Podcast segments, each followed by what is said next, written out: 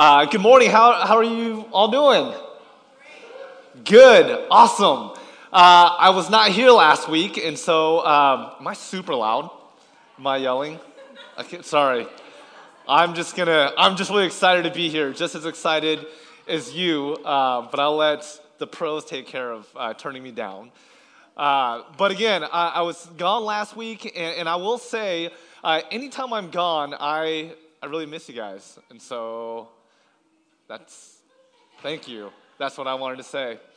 Uh, but again, um, as weeks been going on, there's always been something going on in this world that I really want us to pray about and to pray for, and, and I really believe that as a community, we believe in the power of prayer. Uh, I know that that sounds counterintuitive because, like, well, obviously, as a church, we care about praying. Uh, but oftentimes, I really feel like as a church or as people, as followers of Jesus, we believe that there's something about prayer that's actually passive. And, and I want to tell you, uh, and really remind myself, is that is that prayer is so powerful.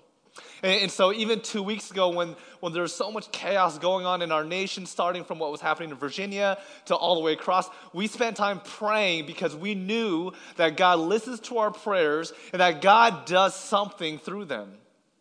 And, and so even just last weekend as, as I was watching the news and, and uh, seeing what's going down in Texas, and I have friends and Uh, I have friends that have close family and relatives down in the Houston and down in the Corpus Christi area. They got hit with a huge hurricane yet again. I remember back several years ago when I was a student, I went to uh, uh, the Houston area to, to help with hurricane relief after Hurricane Ike. Uh, and so that whole area has a special place in my heart. And again, to, to see what's happening down there. I don't know if you guys have watched the news, but uh, there's people where their homes are so flooded that it's like up to their chest, inside their own homes. Uh, and there's businesses destroyed. There's lives that are pretty much destroyed. And so I want to do this again. I want to spend just uh, a minute or so uh, for us to just come together as a community believing that God is going to bring restoration to that place, uh, especially in a place where uh, there seems to be no hope. There seems to be uh, just nothing but chaos and messiness, that even through that, that there's people around the world, around the country, here in Seattle, West Seattle, that are praying for them. And, and so what I want us to do is I just want to spend, this might be awkward, I don't know, uh, will we just spend, just even on our own, just a couple minutes uh, just praying for the people down in uh, Corpus Christi, Rockport, uh, Houston area, uh, for safety, uh, for, for relief, for people that are helping, for people that are stranded. Will we just, just take a moment, just for a minute, and just pray, um, and, and I'll close that time of prayer uh, by praying for all of us and for this morning. Let's just spend a moment to pray together. God, we believe that you're a big God. And even in the midst of the things that are happening in this world, uh, these natural disasters that we can't even explain, God, that uh, even so, that you intervene. And you're bringing your comfort, your peace, your hope, your relief. And so, God, even uh, as people so many miles away, uh, may our hearts break as well. And may we continue to pray and to advocate and to do whatever uh, you call us to do in order to bring hope and being agents of your love to others, even people that we don't know. So thank you for that calling in our lives and, and how you want us to live and how you want us to love on others. And so, God, we pray for the leadership. We pray for uh, just uh, resources getting down there. We pray for um, rescue for people that are stranded. We just pray for so much healing uh, and just practical just help down there. We thank you for what you're about to do, your spirit being there already. In your name we pray. Amen. Amen. Well, thanks for doing that with me. So, again, last week I was away. Uh, I was on the East Coast. Uh, at Princeton, New Jersey, taking a summer intensive. Uh, and, and I'll tell you what, the class was actually really intense. We were in class uh, from like eight in the morning to about six p.m. every single day. Uh, and then we would eat, go to we, we would eat, go to sleep, and get, repeat the whole week. Uh, but one thing that I'll remember throughout the whole time, even though I, I've learned a lot, I'm excited to share, uh, I remember the first day of the class. uh, the instructor sits us down uh, and asks us a question pertaining to what we're about to learn. Uh, and so the whole week was about how to integrate faith uh, and work. Essentially, how, how do we as Christians integrate uh, our faith, what we believe, what we understand about Jesus, into our workplace? Uh, and for me, that's pretty easy. Uh, that's kind of my job.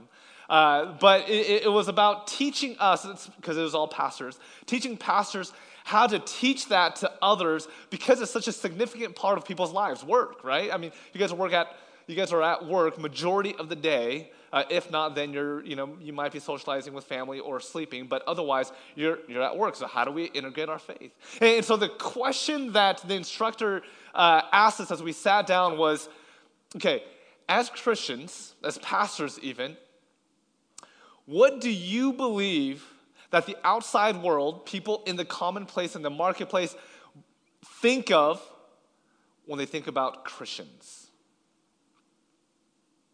The question was, think of one word that people might use to describe Christians or the church. And people would slowly raise their hand, and, and a lot of them would say, oh, um, Christians are hypocrites. Next hand would go up, uh, Christians are liars. Christians are judgmental.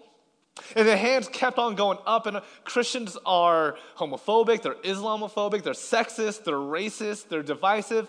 Like, I mean, we went on for minutes just kind of bashing what Christians might be. And, and I remember thinking to myself, man, there's got to be more than what was just said.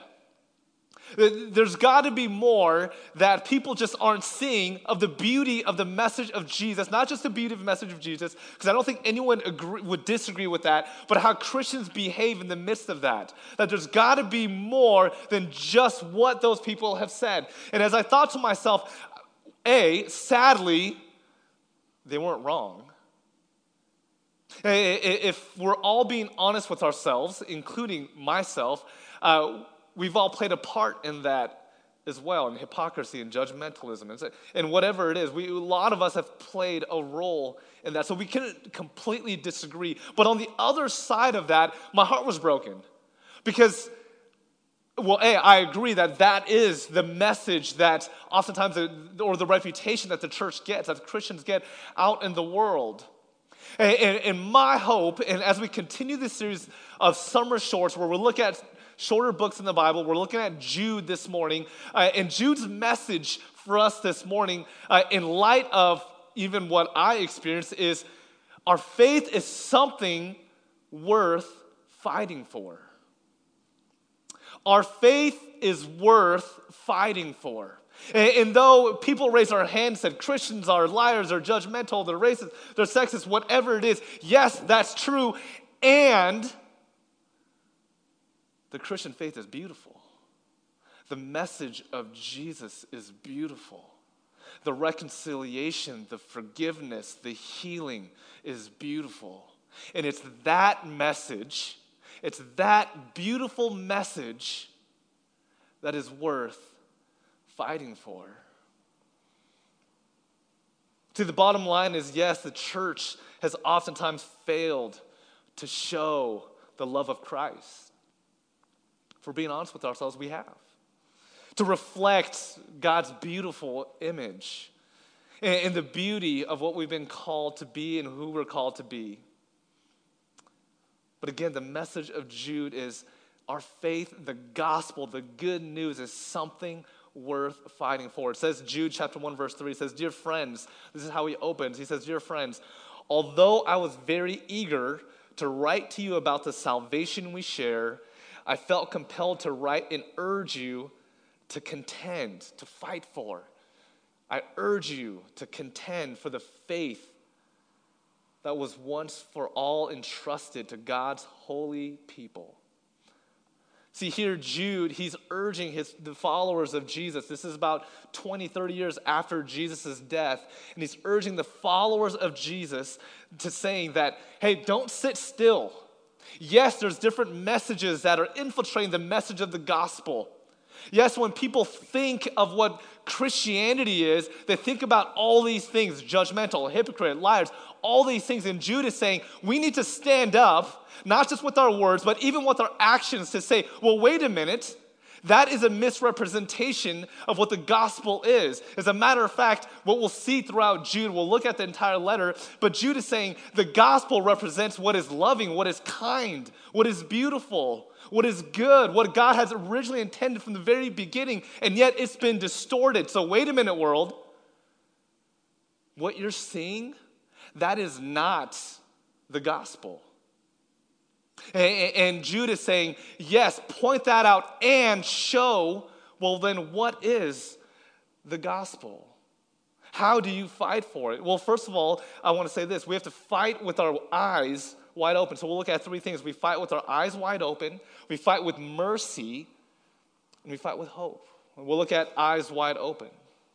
To understand what Jude is saying, he's saying as you guys are living in this world where there's uh, mixed messages about what it looks like and means to be a follower of Jesus, we have to open up our eyes to see what's going on, to see how we're living, to see what the messages are.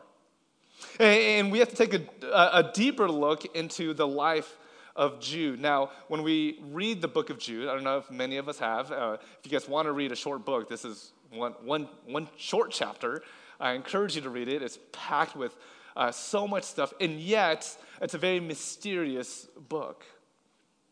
The Jude was written by Jude was written by a guy named Jude, uh, what scholars believe to be a brother of Jesus. So Jesus had four brothers, and Jude or Judah Uh, would be one of them.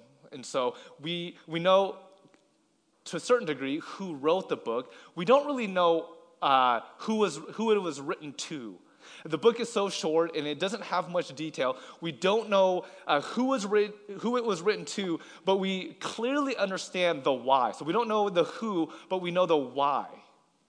Uh, and there's a crisis going on in the church uh, that Jude is writing to. Uh, there were corrupt teachers uh, teaching false doctrine, an infiltration uh, of, of messages that were antithetical to Scripture and to the, and to the ways of Jesus, seeping into the church, into the minds of other followers uh, of Jesus. And, and even the verse that we just read in verse three, uh, he says this, he says, while eagerly preparing to write to you about the salvation we share, I find it necessary to write and appeal to you to contend to the faith. So what Jude is saying was, uh, hey, church, uh, I was going to write to you originally about how much I wanted to encourage you, how much we have in common in our faith. So he's talking to Christians. This is, he's talking to fellow believers.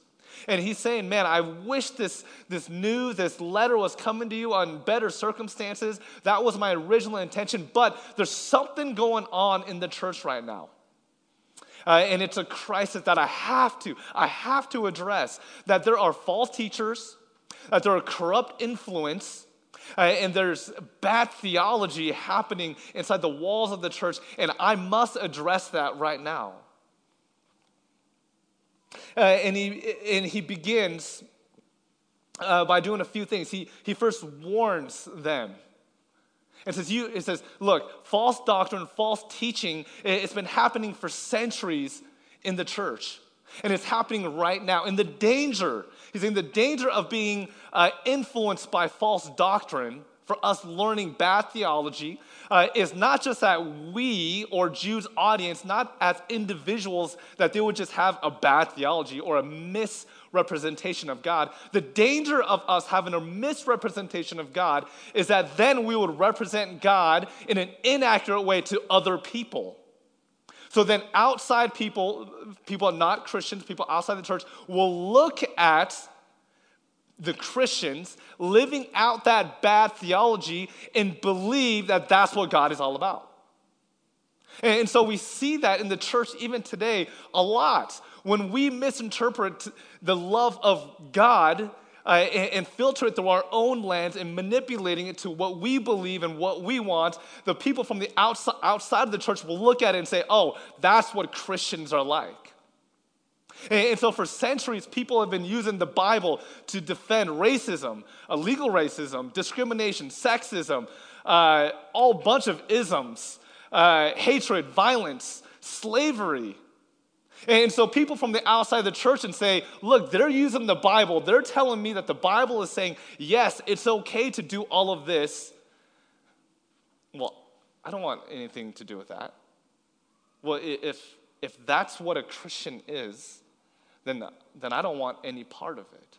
And, and so what Jude is saying, we have to be careful what we believe about God, because what we believe about God, truly, this is kind of a subtext, what we truly believe about God will determine the way we live. Not what we say about God, not what we read about God, not all the right fluffy answers that we're supposed to say about God.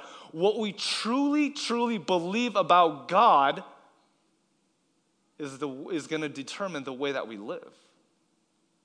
And so if we believe that God is loving, and if we believe that God loves us, then as a byproduct, we love others, understanding and knowing that love. If we believe that God hates us, there's a sense of hatred that flows through us. If we believe that God is, is absent or far away, then we become absent and far away, and we don't have this passion of the gospel for people. And so Jude is, I must warn you. And he says, again, that for centuries and centuries, your ancestors have been doing this, and you know what's been happening. It's Jude chapter one, verse five through eight. Let me just read this. It says, though you already know all this, I want to remind you that the Lord at one time delivered his people out of Egypt, but later destroyed those who did not believe. And the angels who did not keep their positions of authority, but abandoned their proper dwelling. And we're going to go over what that means. Uh, these he has kept in darkness, bound with everlasting chains for judgment on that great day. In a similar way, Sodom and Gomorrah and the surrounding towns gave themselves up for sexual immorality and perversion. They serve as an example of those who suffer the punishment of eternal life. There's a warning going on here.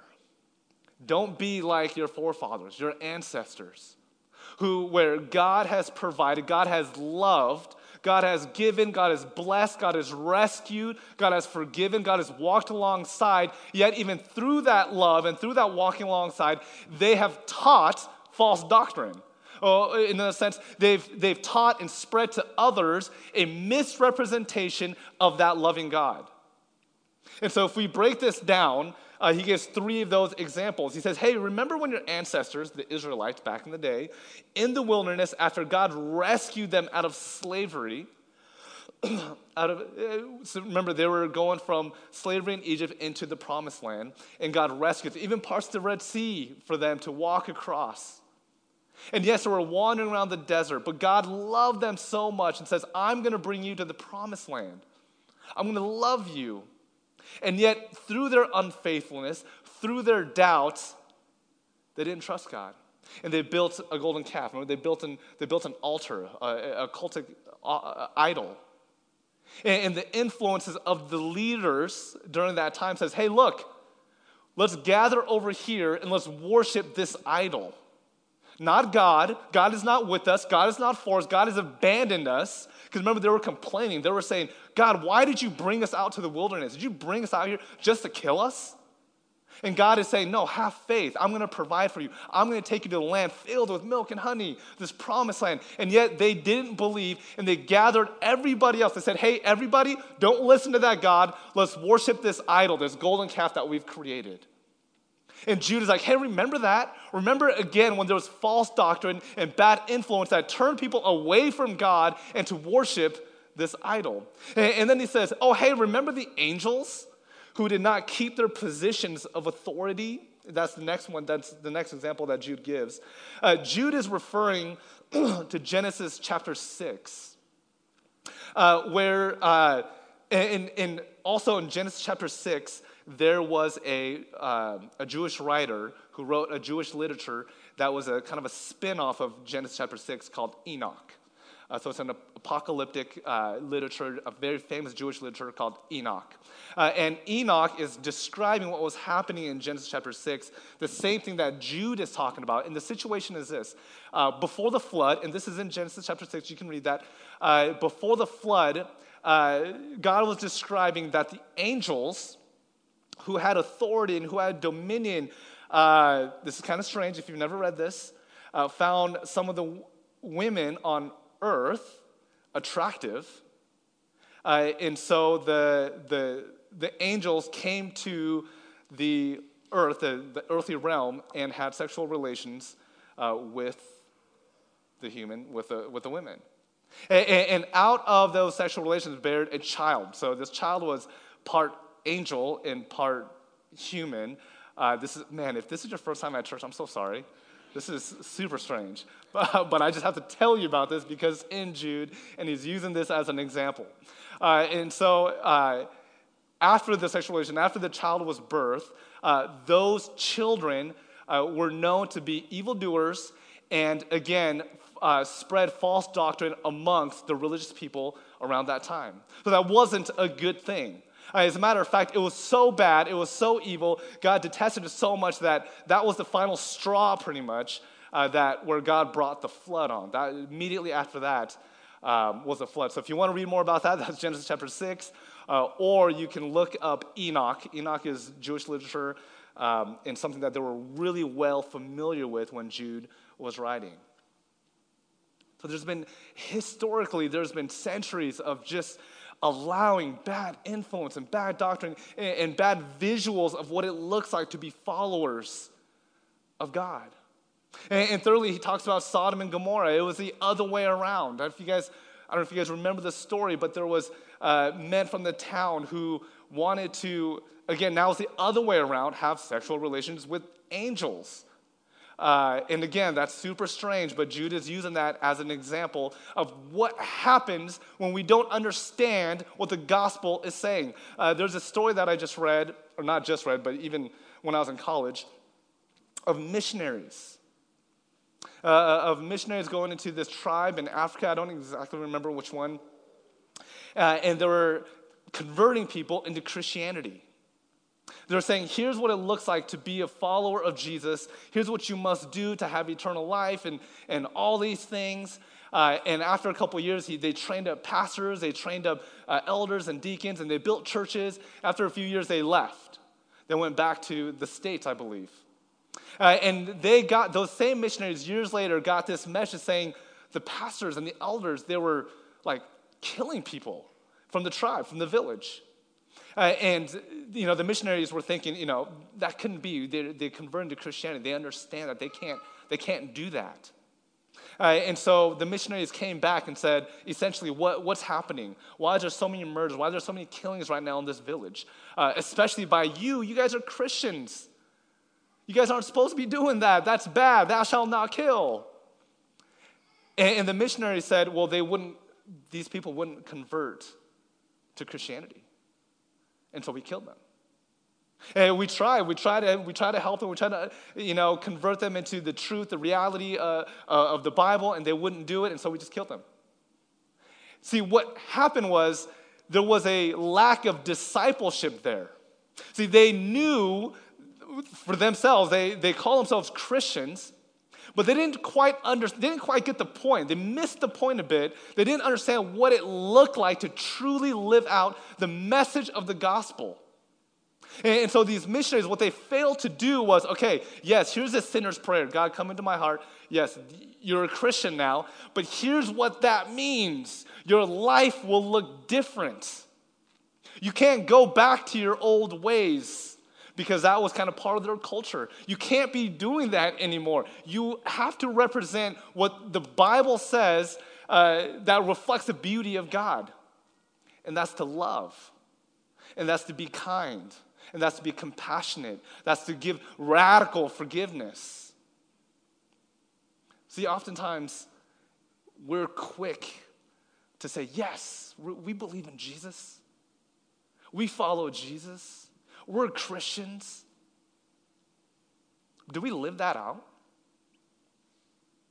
I mean, do we really contend and fight for our faith, saying, yes, I truly believe that, and it believe it so much that it just oozes, it just seeps out of the way I love, the way I treat people, the way I even enter into relationship with God, with my family, with my friends, with my enemies?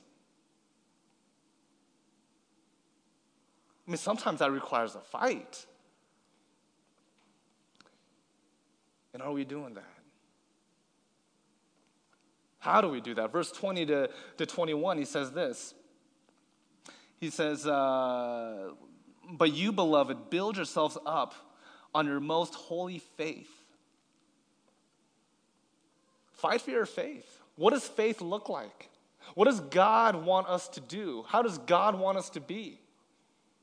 Right where you're at, not just here on Sundays, but Monday through Saturday, at work, in your homes, amongst your social circles, amongst your friends. What does your faith look like? Is it building people up? Is it building yourself up? Is it building up your relationship with God? He says, pray in the Holy Spirit. Pray in the Holy Spirit. God, how, I, how have I not been living the way that accurately, accurately reflects your loving kindness? I mean, that's a dangerous prayer, because that's like holding a mirror up to our face uh, and God saying, here's the ways that you need to change, buddy. And I get that a lot. I get convicted a lot. It's a danger. God, how have I been offending you? How have I been rep- misrepresenting the gospel? How have I been representing your love, your, your, your word here? H- how? And I promise you, when we pray that dangerous prayer, the Holy Spirit will convict us. And, and I know that uh, not just here, you know, I'm guilty of this, uh, but as Bethany, if you guys know, we're one church in six locations. We're not great about talking about the Holy Spirit, but the Holy Spirit is part of the triune God. And, and again, as we said earlier, praying is not passive. Praying is very powerful, and we're powerfully, eagerly uh, urging the Holy Spirit to say to us, to convict our hearts, how do I represent my faith in a way that accurately reflects the beauty of Jesus?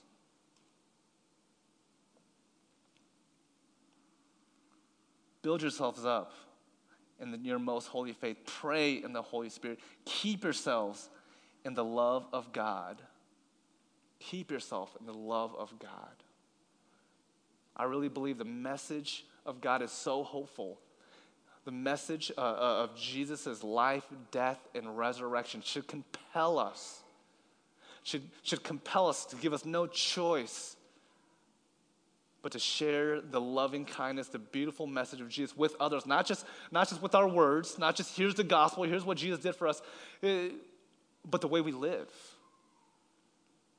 I really do believe that the entirety of Scripture, especially in the Gospels, Jesus calls us to be witnesses. Be witnesses for me. Judah, uh, Jerusalem, Judah, Samaria, to the ends of the earth. Be my witness. Tell the story of who I am. Because I really believe, and the word witness comes up over and over and over again. Be my witnesses. See, oftentimes, instead of being a witness for Jesus, we become lawyers. We become attorneys. We become judges for Jesus. And Jesus is never saying, I, I, he's, he never says, I want more, be a judge for me, be a be an attorney for me, be a lawyer for me. No, he says, be a witness. Like if we use a court of law example, we don't need any more lawyers. We don't need any more judges for, for to represent Jesus in, in the Christian faith. We need more witnesses with our lives, with the words that we use, with our generosity, with our hospitality, with our eagerness to forgive. That is what it looks like to accurately reflect the beauty of God. That's the, that's the message of the cross.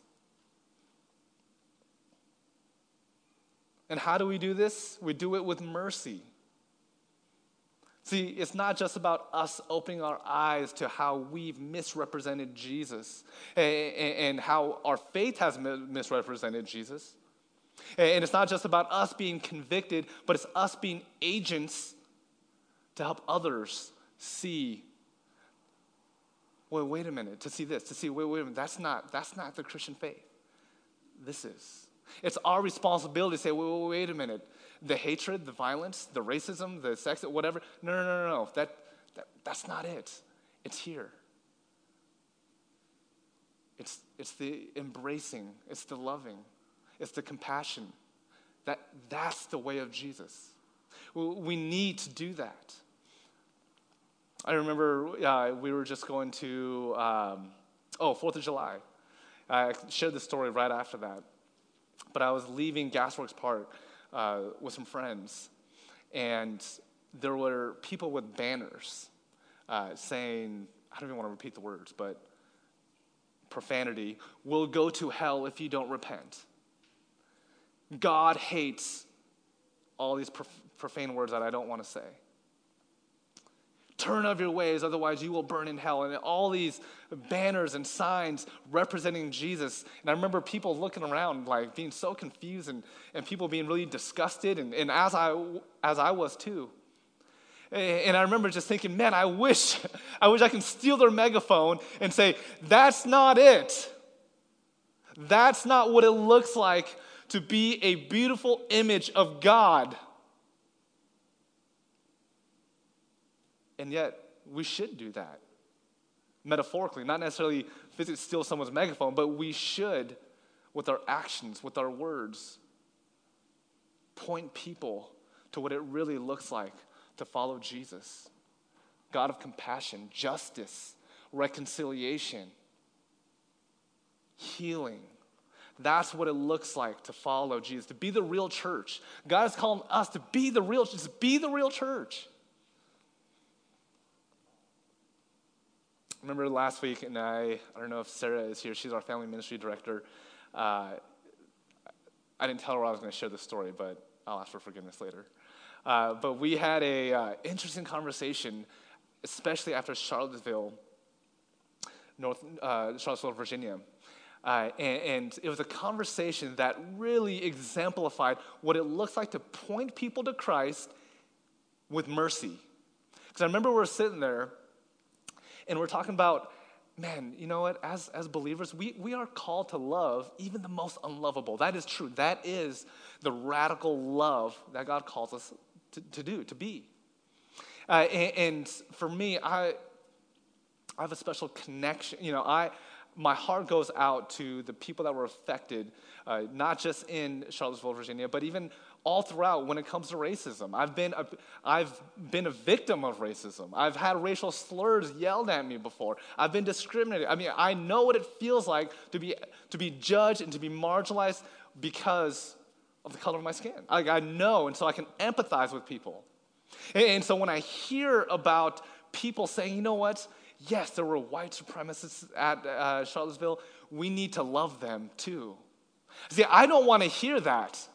And, and, and people would say, oh, you know, they were created by God, and, and uh, you know, we need to quit being so divisive with good and bad. Uh, and, but I don't want to hear that, especially right now. And so we went, when I was talking with Sarah, I mean, she's so calm and collected, and, and she, she's really wise. If you've never had a conversation with her, you, you should, because you will learn something, I promise you. Uh, and she was challenging me. And, and believe me, she did not disagree that the that the acts, that the movement, that the violence was all evil, that the message was evil. Believe me, she was angry just as much as I was. At the same time, she was saying, well, the message of Jesus is that even the people that are hardest to love, we must love. That because everyone was created in the image of God, that there's some goodness that everybody shares. And I'm thinking, I'm really upset right now because, you know, it got a little bit heated. It got a little heated. Uh, but have you ever been in a conversation or a, or a debate that you get really upset, not because you disagreed with the person, but because you agreed? Like, that's exactly how I felt. Like, I got really defensive because she was right. Uh, I didn't want to admit it at the time, uh, but she was right. I'm like, yes. And, and she was so kind and, and so, you know, by definition, so merciful in showing me, saying, look, this is the nature of Jesus. Jesus is radically loving whether you know it or not, whether you like it or not. Man, that was, that was mercy. And, and I thought about that throughout the week. And there was so much trust and so much safety. I thought, man, I yeah, I really missed it. Now, believe me, again, I'll say this over and over again. Sarah and I, we, we agree that what happened, especially in Charlottesville, especially all across when it comes to uh, racism, when it comes to all that, like, that is wrong. Like, there's no doubt. And what does it look like to reflect the beauty of Jesus in the midst of that? And she did such a wonderful job of verse of doing verse twenty-one. It says, keep yourselves in the love of God. Look forward to the mercy of our Lord Jesus Christ that leads to eternal life. And in verse twenty-two, and have mercy. Have mercy. Have mercy uh, on some who are wavering. Have mercy on those that just don't get it. Yes, it's easy for me to say those people with the banners, those people with the microphones, they're idiots. Yeah, that's that's the easy thing to do. But it takes strength. It takes a radical love that reflects Jesus to say, well, wait a minute, what's your story? What are you actually trying to say? I mean, and I don't want to even admit this, but at the end of the day, the person with the banner yelling profanities, we probably have something in common. I don't know what. I don't know what exactly, but we probably have something in common. What is that? And what drives us to express that message so extremely different? I don't know. Well, I don't know because I don't care to ask.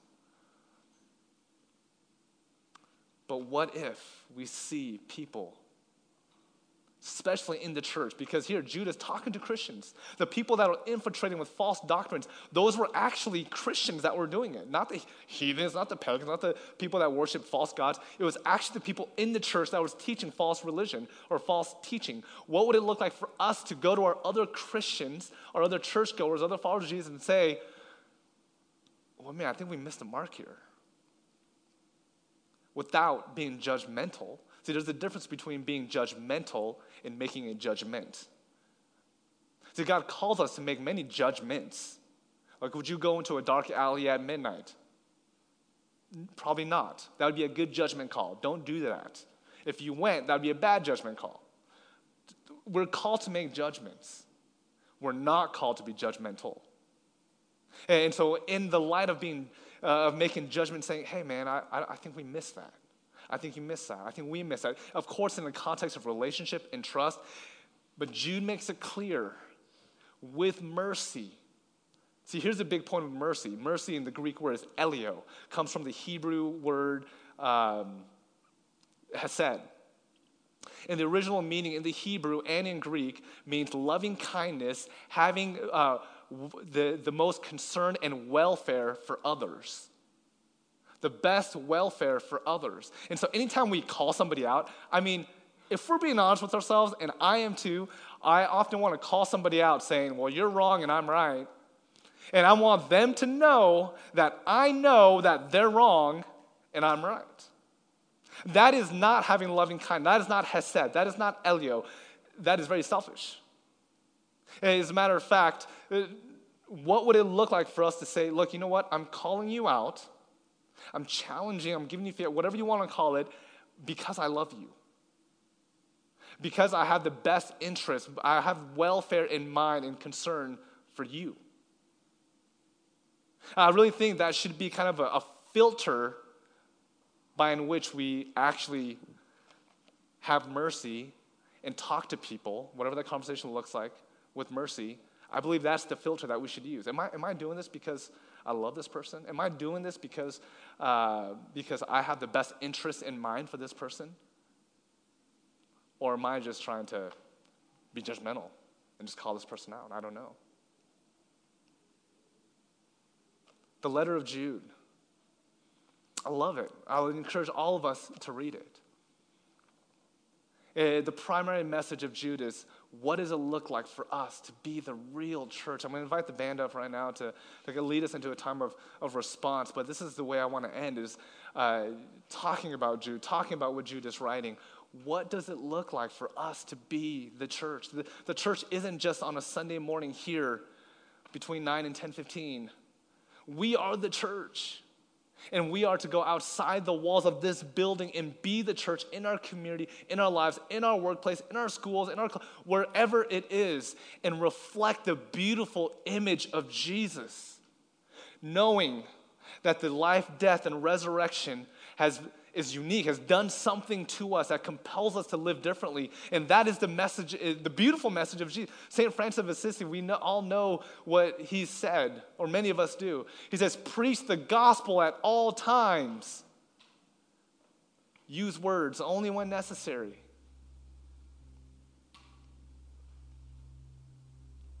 So maybe the prayer this morning, as we enter in a time of response, is this, is God, have I been representing my faith in you in a way that others sees that is beautiful?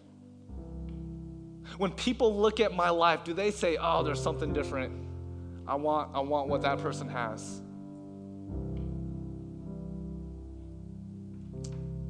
When people see you, they say, oh man, yeah, he claims or she claims to be a Christian. That's what it looks like. That's what I want. Maybe that's the prayer. And I already know for myself, oftentimes the answer is no.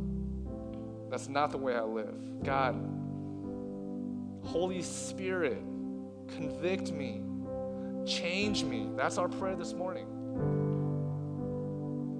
And so I just encourage us, I'm going to pray for us. Um,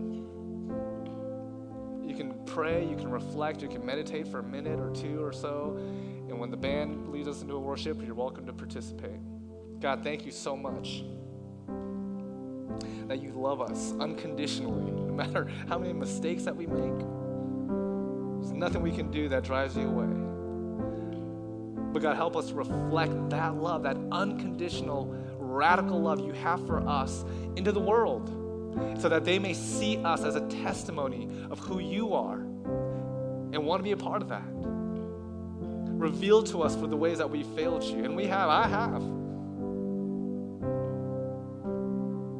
And compel us to live a different story, a different life that's congruent to our understanding and our faith in you. Thank you for your forgiveness. Thank you for your grace. Thank you for your mercy. And help us extend that to others. In your name we pray.